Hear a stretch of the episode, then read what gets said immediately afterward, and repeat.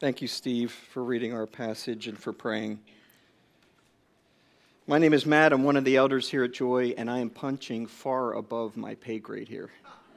I'll tell you, I was talking to Jeff, and I said, Jeff, you want to take another, another uh, sermon this morning and, and preach for us? But Jeff graciously declined. He's already got enough on his plate, but it's good to be here. And I want to thank you uh, for just your prayers, church. It has made a huge difference. That's for my dad. I told myself I'm not going to cry because I don't normally cry, and I know I, am going to get through this message without crying. My dad is doing so well. Thank you for your prayers. My, my mother in law, Maria, just her cancer treatments, you, you've been such an encouragement. Glory to God. Glory to God. So thank you. Thank you, first and foremost. Um, so this morning is the fourth and final sermon from our stint in the book of Matthew, and it's uh, Jesus' last days on the earth as recorded by Matthew. And it's, uh, we're, we're at the end of the chapter here in chapter 28, and it's the so called Great Commission. And I don't know if anybody's ever been overseas, but there's something different about actually experiencing something overseas that can't really be explained. It's something that when you see people, even those, those pictures that we just saw, it brings another element to it. When you see the lost, when you see people without Christ, when you see people who have no gospel, something is different. And I want to make one firm statement I have disobeyed the Great Commission far, far more than I've ever obeyed it. Jesus, our King, deserves perfect obedience. I fall incredibly short in love for evangelism, love for people, love for the nations, and love for the lost. And I think we all have, have we not?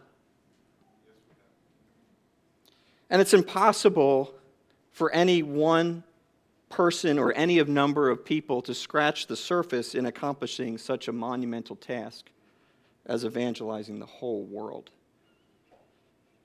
We are in a war against an enemy which we cannot win on our own. And what we will learn this morning is it's exactly what Jesus intended. The spread of the gospel is impossible without the Holy Spirit. And that's why he gave the Great Commission.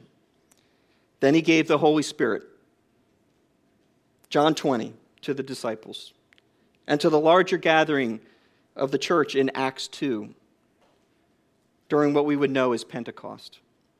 It is the Spirit who gives life, the flesh is of no avail. And I pray that in a new way this morning, He would give us a movement of the Spirit this morning.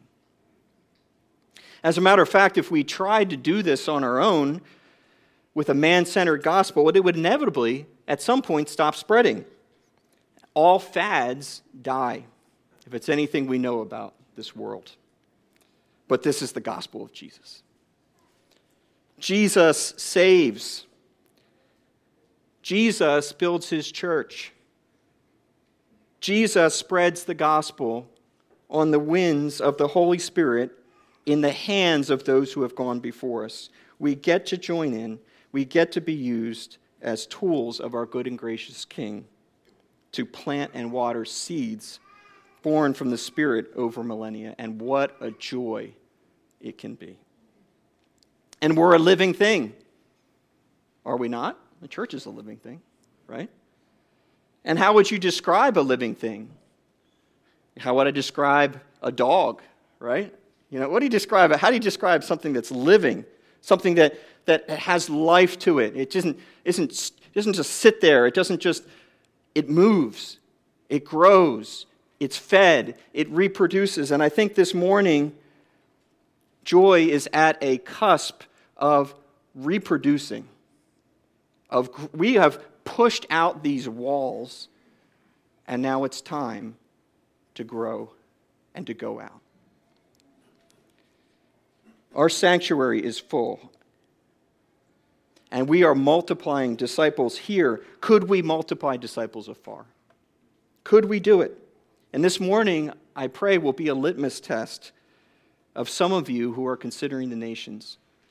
Do you have the faith to go? Jeff and Kirsten are putting it on display this morning. Perhaps there's some here that might have that same faith.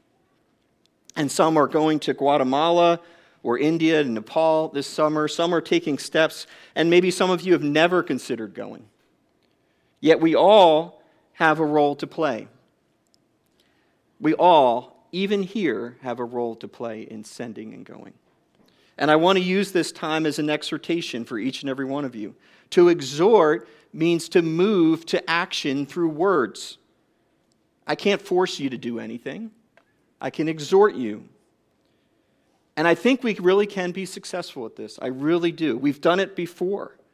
And I'm going to list the people that have sent and have gone out before. I know it's a paradox. I said, well, you can only do it through the Holy Spirit. We can do nothing.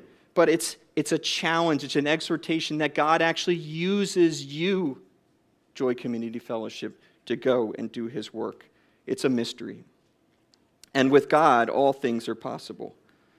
Christ has given us all that we need in the Great Commission to take steps of faith. So, what is the Great Commission? So, let's define our terms. Of course, the Great Commission as a phrase, you see it in your header here. It's not specifically in the passage, but first of all, it's great. Right? it's great. It's great, right?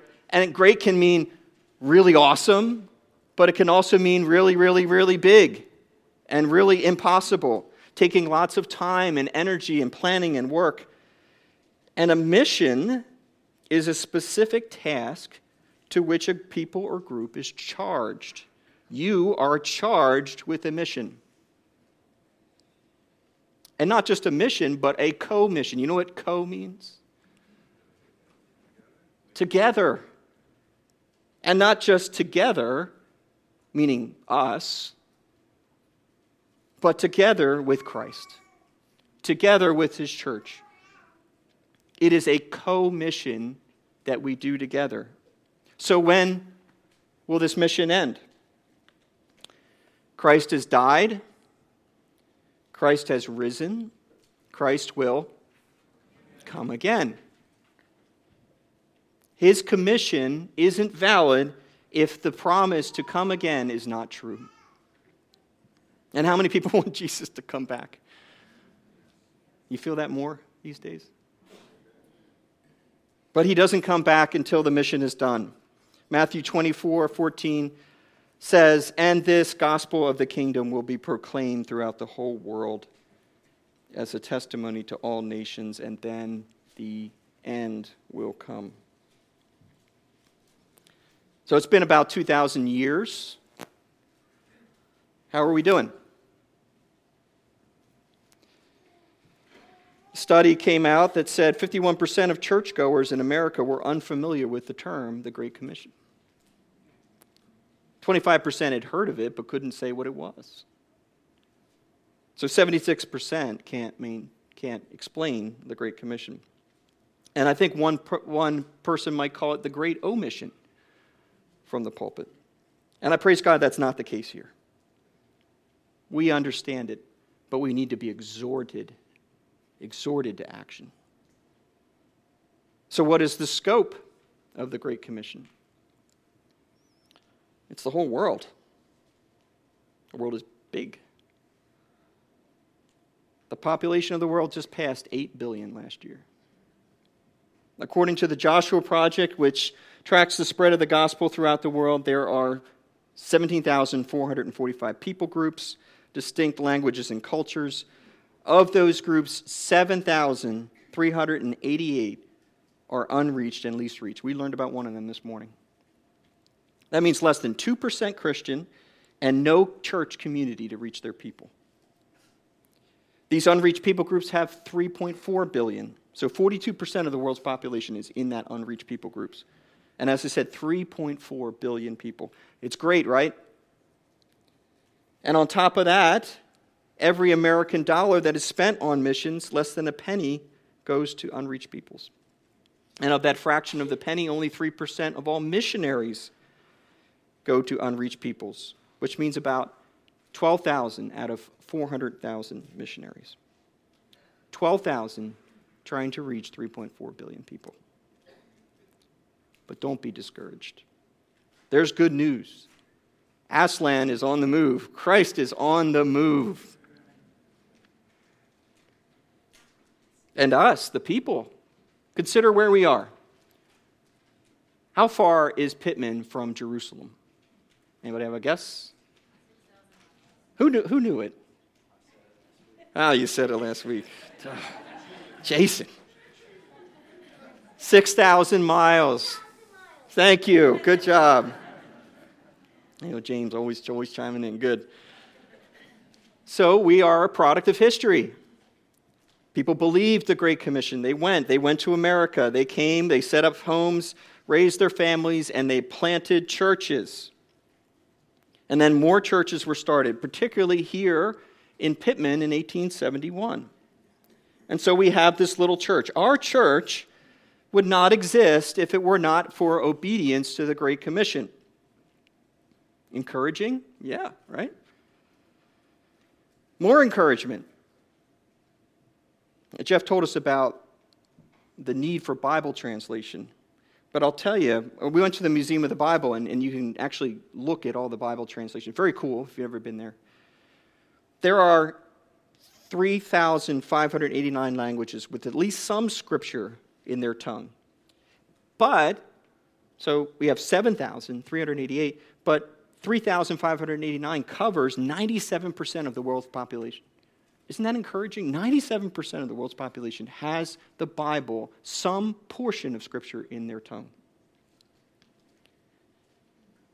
600, 1,680 languages left. And with so many technologies for Bible translation, the finish line is actually in sight.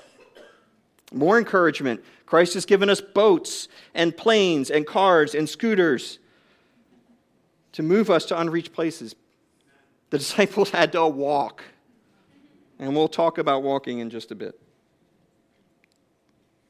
Missionary aviators, for example, have been able to cut trips from a three days journey through thick, bug infested jungles to only two hours by plane. He's given us apps and websites, Bible translation tools, and technologies that would boggle the mind of the early church. And more encouragement. Christ has given us each other He's given us fellow workers, missions agencies, BAM businesses, missions committees. And He sent some from our church Steve and Pat, Amanda, Lane and Lisa, Greg and Lisa, Brian and Carol. And you know what? One thing I love about Joy is we send our best. We send Marines to the nations to establish gospel beachheads of advance. And we've sent many to the nations, can we send more of our best this morning? So, finally, getting to the text, I want to highlight three ways in which the Great, Great Commission spurs us on to action. Action.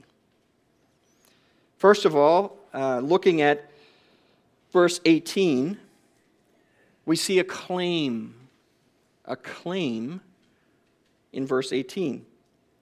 And Jesus came and said to them, All authority in heaven and on earth has been given to me. So we'll look at the claim of Jesus. Who is he, and why should we obey? Next, we'll look at the commands of the Great Commission. And I'll, I'll actually highlight commands in verse 16, 17, and 19. Typically, we only look at the commands of go, make disciples, baptize, and teach. There's more commands there. And the comforts of the Great Commission. That's the best part. I love that part. How does Jesus help us obey? And that's in verse 20. I'm not going to spoil that one. That's the clincher. So the claim, the commands, and the comforts. Jesus owns it all, and he promises us to, to be with us so we can obey his commands with confidence. The claim number one Jesus is king, and we obey our king. Abraham Kuyper once said, There is not a square inch in the whole domain of our human existence over Christ, over which Christ, who is sovereign over it all, does not cry, Mine.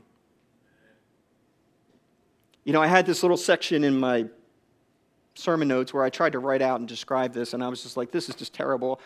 What am I going to do with this? I just struck the whole thing and threw in Galatians 1 15 through 20. He is the image.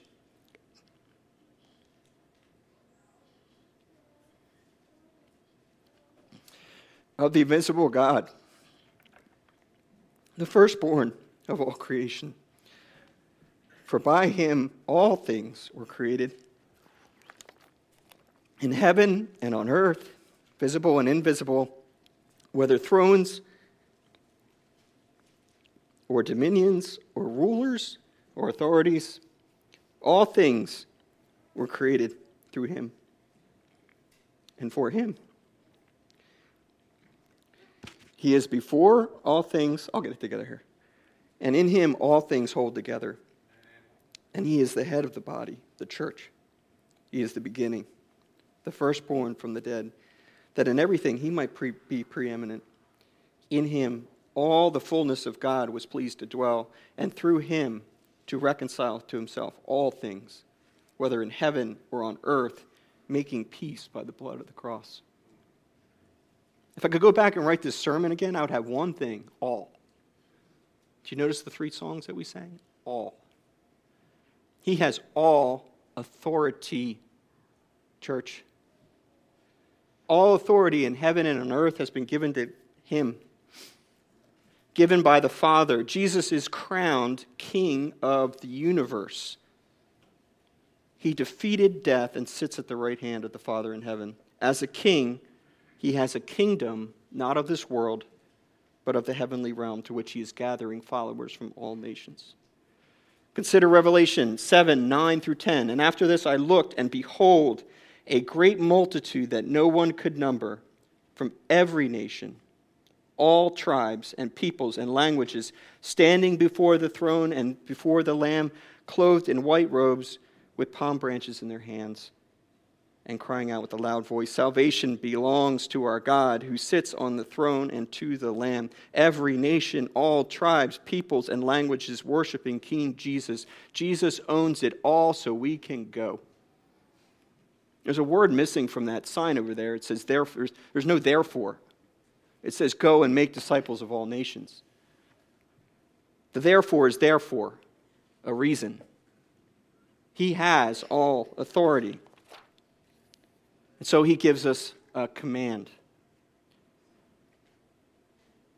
And while we think of the commands of the Great Commission beginning in verse 18, I believe they actually started much earlier in chapter 28. And Jason touched on it last week.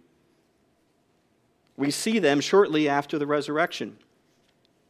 And to be an evangelist actually means to be one who proclaims good news, the evangel of the kingdom. Yes, God starts with an angel and a mighty evangelist. That sets the authority. Now the angel proclaims to the weak, to the two Marys, to the two women, the least credible. And the disciples, how are they doing? Not too good, right? They're still hiding out. Since they have been at the, chapter, the beginning of chapter 28. In verse 10, Jesus commands the women not to be afraid and go and tell his brothers. Jason, thank you for pointing that out last week. The restorative power of that word, brothers. They were hiding, they were ashamed, they were fearful, and Jesus reconciled them. And to be fully reconciled, they would go to Galilee. And this is not the first time that Jesus said, Meet me in Galilee. He said it in chapter 24 or 26, verse 32, right as he was telling Peter that he would deny. He says, Go meet me in Galilee. It's time for Jesus to restore and commission the disciples. It's the next step of obedience. We have a train of obedience. Mary, the disciples. Verse 16 Now the eleven went to Galilee, they obeyed. They followed Jesus there. This would have required travel. Okay? So they would have had to go. And we know that Jesus was on the earth for 40 days. And let's say April 9th was Resurrection Sunday. Okay? So we're a week out from that. And Galilee wasn't exactly close to Jerusalem, about 70 miles to the north. About a 30 hour walk or a three days journey. And about a week had passed before they arrived in Galilee. And he would bless them in that place, he would bless their obedience. Christ would appear to doubting Thomas to prove his resurrection. Peter would be restored by Christ on the shores of Galilee. And before he ascended, he had a command to give these men of Galilee, and he took them to an amazing place to do it. They didn't know what was next. They thought, as we learn in Acts, well, I think it's Acts 1, that will you now set up the kingdom, Jesus, here on earth? Will you do that for us? Jesus has a different commission in mind. In verse 16, to the mountain to which Jesus had directed them. Have you ever been to a high mountain? Uh, highest mountain? Climbed one in Colorado one time, 14,000 feet. This one wasn't that big, but over and over again in Scripture, the mountains were meeting places of God with men. This mountain could have been the place of the Sermon on the Mount, where he fed the 5,000, or even the Mount of Transfiguration. Regardless, it was a place of significance where the apostles would have understood that's where we're going to meet Jesus. And so here we are on this mountain. And the mountain traditionally is Mount Arbel, and it's about 1,200 feet above sea level. I like to think it was a clear day, and you could see for miles and miles. And they see Jesus alive. Go to Galilee where you will see him alive. As foretold in verse 10. From the text, it was the 11. It says some doubted still. So they needed to hear him again. They had obeyed up to now, and they needed a claim, a command, and a comfort. To remind you what he said, he said, all authority in heaven and on earth has been given to me. When you look out over a mountain, it sort of brings that to reality, doesn't it? He sounds like a king. He is the general standing before the troops, showing them the battlefield. He's about to give them the mission impossible. And here is the command, verse 19 Go, therefore, and make disciples of all nations, baptizing them in the name of the Father, and of the Son, and of the Holy Spirit verse 20, teaching them to observe all that I have commanded you. So, four distinct commands go, make disciples of all nations, baptize them, teach them. What's the imperative here? This is a really interesting question. What is the imperative? There is one command that stands out, and that is the command to make disciples every other command supports the making of disciples. The going, the baptizing, the teaching all support building up fully devoted followers of Jesus Christ. In the New Testament, the word Christian is used three times. The word disciple is used 269 times. And what is a disciple? A Christ follower a follower of Christ. In India, when we were there, it made a lot of sense when you were evangelizing to Indians that Jesus would have been a guru. And a guru is a teacher. It actually means one who dispels darkness. The category in most countries is who do you follow? And we follow a lot of people. Who do you follow on Instagram? To follow Jesus would mean to be his students, the one who surrendered their life to him. And the formula is disciples share. Disciples are made, the church is built, kingdom outposts are formed, people begin to reach their own people, right? That's the way it goes, right? Easy peasy. Not always.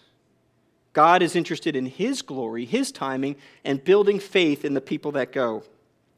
The speed of disciple disciple evangelism isn't always on our timeline. Sometimes, in the sovereignty of God, labors seem to bear no fruit, few or no disciples for many years. It's chucking rocks out of the field to prepare the soil. And sometimes there's no disciples.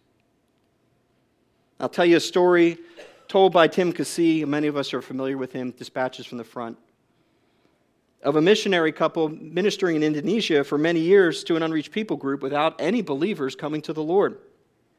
And before they left on their first furlough, the Muslim lady who had helped clean their home came to Christ. One disciple. They were discouraged at only having one disciple after so many years, and so they went home with their heads hung low.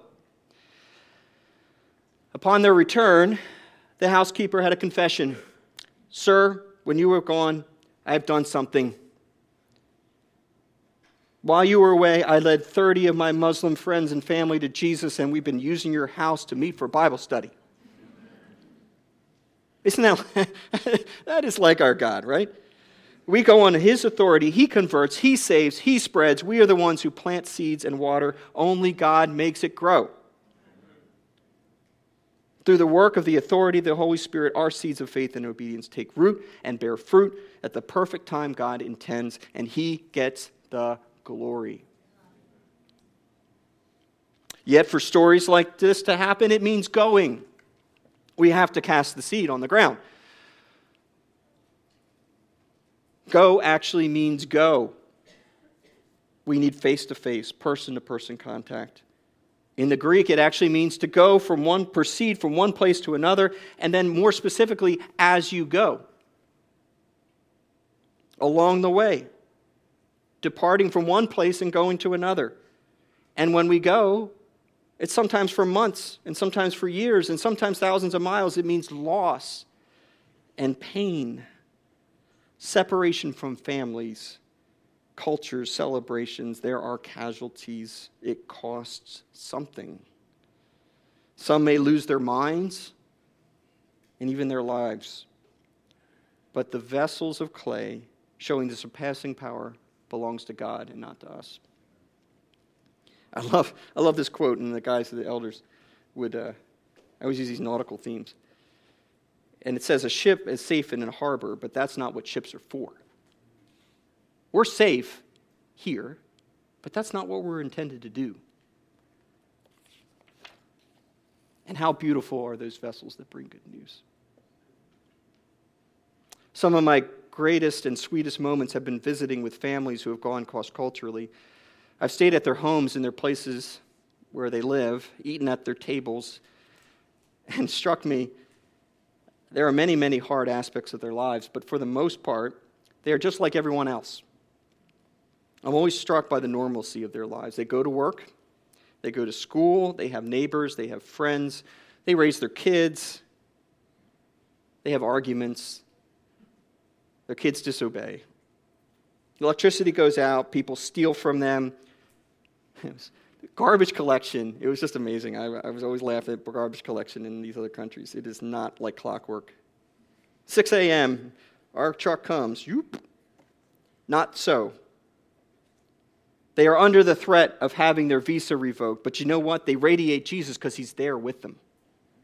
They're doing it out of loving obedience for their king who gave all for them and among the people in which they are living. Paul captures it well in 1 Thessalonians 2 7 through 9. But we were gentle among you, like a nursing mother taking care of her own children. So, being affectionately desirous of you, we were ready to share with you not only the gospel of God, but our own selves because you have become very dear to us. For you remember, brothers, our labor and toil. We work day and night, that we may not be a burden to any of you while we proclaim to you the gospel of God. Next command we baptize, separate them out. We teach, we gather them back together, and we equip them. So we baptize We call disciples to Jesus to come and die to themselves in the waters of baptism and be raised again to life in Christ publicly. And in countries where it's not legal to be a Christian, publicly has its risk, does it not?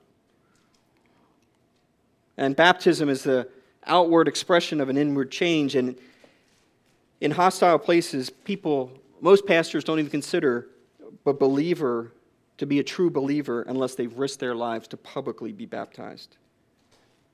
Jeff, I love those pictures of, of people being baptized in little kiddie pools, in oceans, in rivers. I even read a story of one where I think it was like in Siberia where they cut a hole in the ice. I think it's cold down there. But they do it because of the joy. And last, we are commanded to teach, not facts. Note the word observe all that I have commanded you. All, there's that word all. I wish I had like an all counter here. More than anything, new believers need sound teaching. Like Paul to Timothy, keeping a close watch on oneself and the teaching, all while keeping a close watch on the flock. Teaching is the fuel for disciples.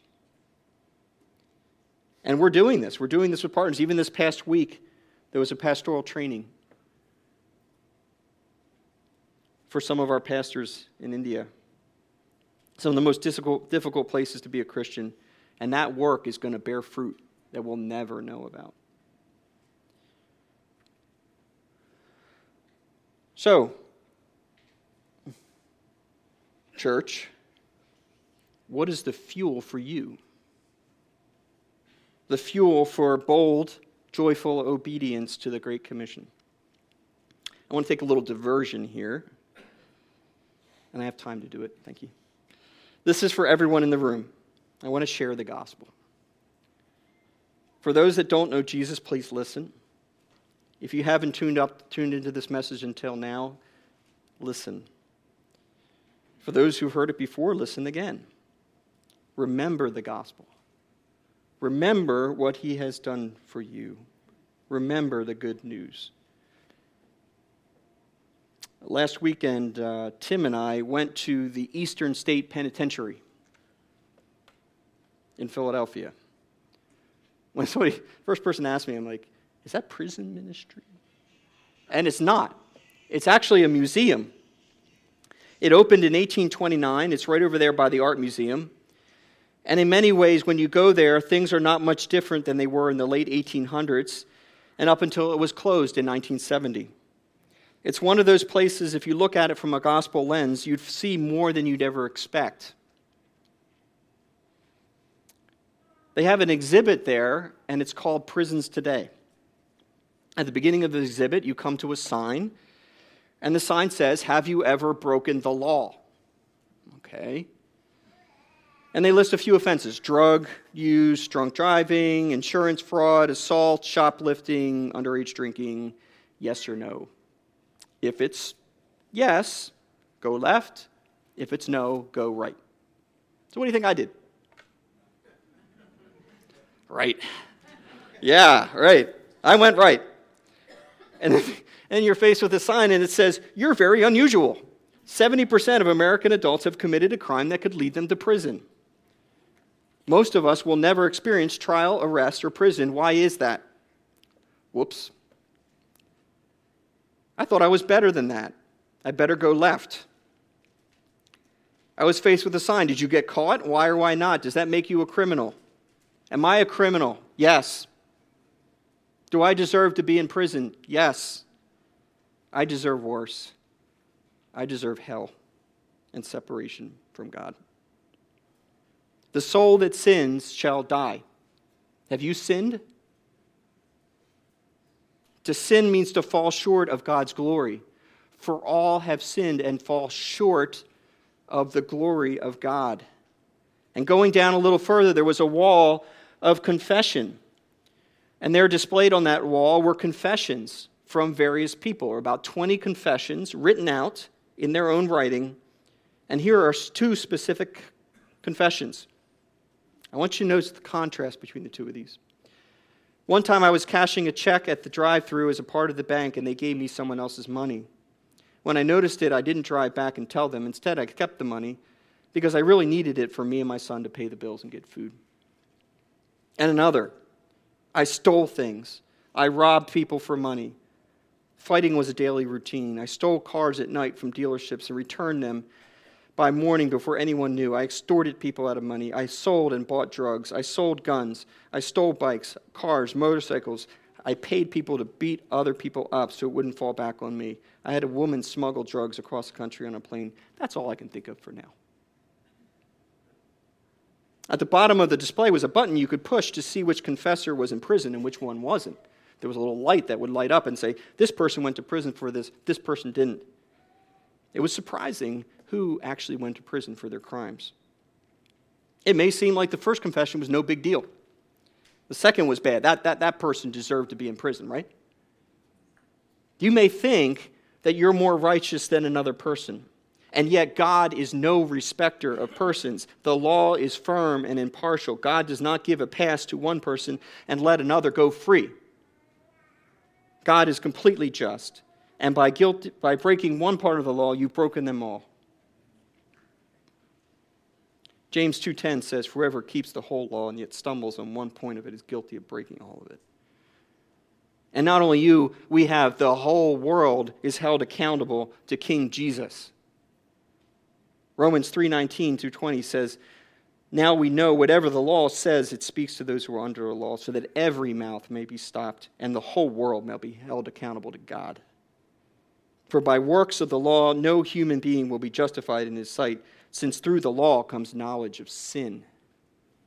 We go to give people knowledge of sin. To pique their conscience, the ways that they were practicing and worshiping their idols are wrong and they are sinful. And how about you? Are you aware of your sin? Could you write on that wall and confess all you've done wrong? Are you guilty? I am. Far worse than what anybody in this room would know. I'm the chief of sinners to me. But God did something verses 21 through 22 of Romans 3. But now the righteousness of God has been manifested apart from the law, though the law and the prophets bear witness to it, the righteousness of God through faith in our King Jesus for all who believe. For there is no distinction. All have sinned and fall short of the glory of God and are justified by his grace as a gift through the redemption that is in Christ Jesus. Redemption whom God put forward as a propitiation, substitute, a pleasing substitute by his blood to be received by faith. This was to show God's righteousness. He is just because in his divine forbearance, he had mercy and he passed over your former sins. You deserve to be in prison. He's passing them over. It was to show his righteousness at the present time that I mean he might be the just and the justifier who one who has faith. We all deserve to be in prison cells, and if you go there and you sit in that prison cell and you picture that door closed, some of those people sat in solitary confinement for 23 hours a day. We deserve that. But Jesus put himself forth in your place as a gift. God passed over your sin because Jesus was put to death on a cross. His blood covered the penalty, the court sentence for your sin. Justice was satisfied. He took away that penalty from you. Your sins were cast into the sea to be remembered no more. You are now free. Could you imagine your death sentence being commuted? The life term commuted, no more condemnation. And so it spoke of obedience. The gospel makes things easier, doesn't it? Now your obedience comes from faith. The same faith that believed the gospel. God starts a new work in you when you believe the gospel. And Paul captures this well. We know Paul was the chief of sinners. He was the, the one who the most likely, the most least likely to be called an apostle. He was set apart for God, which he promised beforehand in his prophets in the Holy Scriptures concerning his Son. This is Romans 1 6, 1 through 6. Who was descended from David according to the flesh, and declared to be the Son of God according to the Spirit of holiness by his resurrection from the dead. Jesus Christ our Lord, through whom we have received grace, forgiveness, and apostleship, commission to bring about the obedience of faith for the sake of his name among the nations including you who are called to belong to Jesus Christ. You belong to Christ for the spread of the gospel to the nations. You get to proclaim the good news not because it's objectively true, it's true to you. And for the whole world, should they receive it in faith. It is good news. The death destroyer Jesus has won the victory over sin and death and is calling people from all nations to perform the victory celebration. So, easy, right?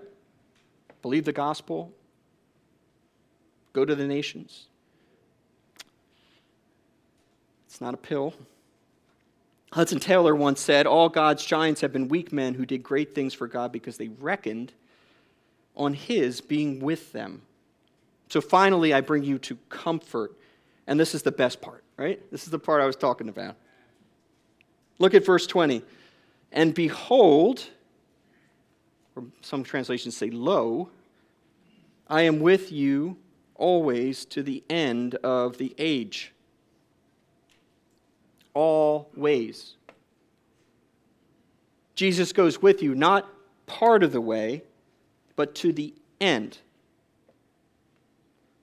He will never leave nor forsake you. It was this text, the end of verse 20, that powered the great missionaries David Livingstone and John Paton to go deep into the African jungles to a remote island in the Pacific inhabited by cannibals. It has been the song of those persecuted in Bangladesh.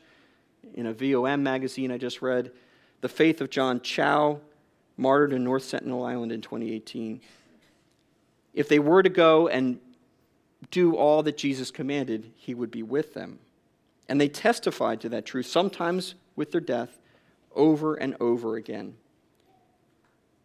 And that comfort is for you today, Jeff and Kirsten. He'll be with you always. And where you are, Jesus is. Good news, huh? So, how does this work out? Let's start to land the plane here. I don't want to give you a list. It really comes down to a simple formula. Again, from a dispatches on the front video of an Albanian missionary pray, meet people, tell them about Jesus. Can we say that? Pray, meet people, tell them about Jesus because he's with you right there. Pray to the King of all the universe. Number one, Prayer is the greatest weapon any disciple maker can wield. Seniors, if you can't get out and do something, you can pray. Kids, you can pray. We can all pray. Prayer takes the battle from the physical realm and places it into the spiritual, into God's hands. It is like the Lord's Prayer His kingdom come, His will be done. Go, meet everyone you can. And as we said before, it's as you go, tell them the good news of the kingdom, that the king that is standing right beside you. Jesus is your king. He's your captain. He has all authority. And this is going to sound weird. I don't know why I was led to say this. You are not a cat. You're like, what in the world? You don't have nine lives, you have one for King Jesus. One life, no regrets. Jesus has forgiven you. Nothing can separate you from his love. Jesus will be with you. His promises never fail. Christ will be for you, Christ behind you, Christ with you. He will never leave nor forsake.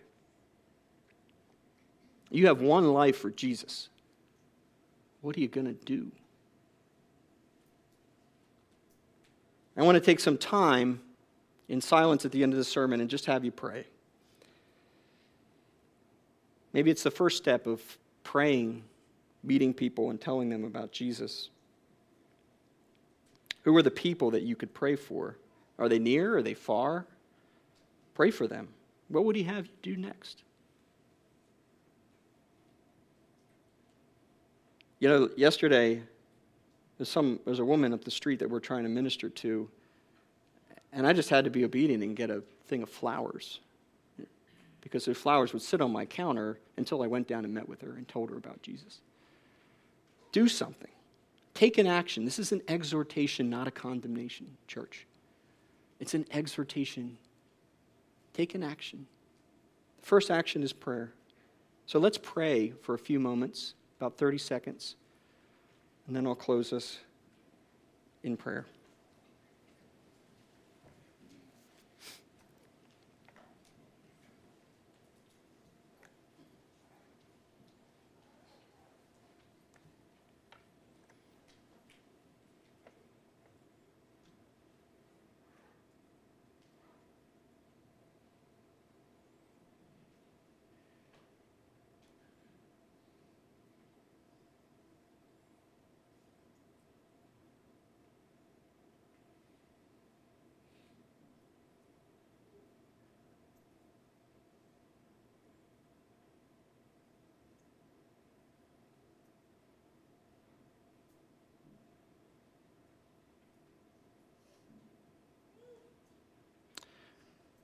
Lord, we so often don't know what to do, but our eyes are fixed on you. And when we see you, when we see you, we are changed. So, Lord, I pray that this morning and in the coming weeks, as Jeff brings more of sermons calling us to go and spread this good news, Lord, that we would begin a heart transformation. Lord, that we would loosen our grip on the things of America, the things that we hold so dear, the things that consume our time and our minds and our energies, and look, fix our eyes on you, the one who delivered us from all sin, the one who defeated death, and the one who's going to come again. And Lord, we will give account for our hours and our days and our years. One life will soon be past, but only that's what's done for Christ will last. So, Lord, I pray that this morning it would start in each one of our hearts, that we be convicted of how we've fallen short, of how we've not honored you with our, our minds and our hearts. You've not been first in our lives. And Lord, when you're first, everything else falls into place. And Lord, so I pray for all of us in this church this morning. Be merciful to us. Thank you for the joy. Thank you for the praise and the worship. But Lord, let it extend beyond this place. Let it extend into our towns, into our homes, along the way, in our workplaces, along the way when we travel, along the way when we go to the nations, along the way when we're in villages and don't know what to say or do, for you are with us always to the end of the age, to the time when you come back to make everything your own. So, Lord, be with us. Be our strength. Be our guide. We ask all these things in your name. Amen.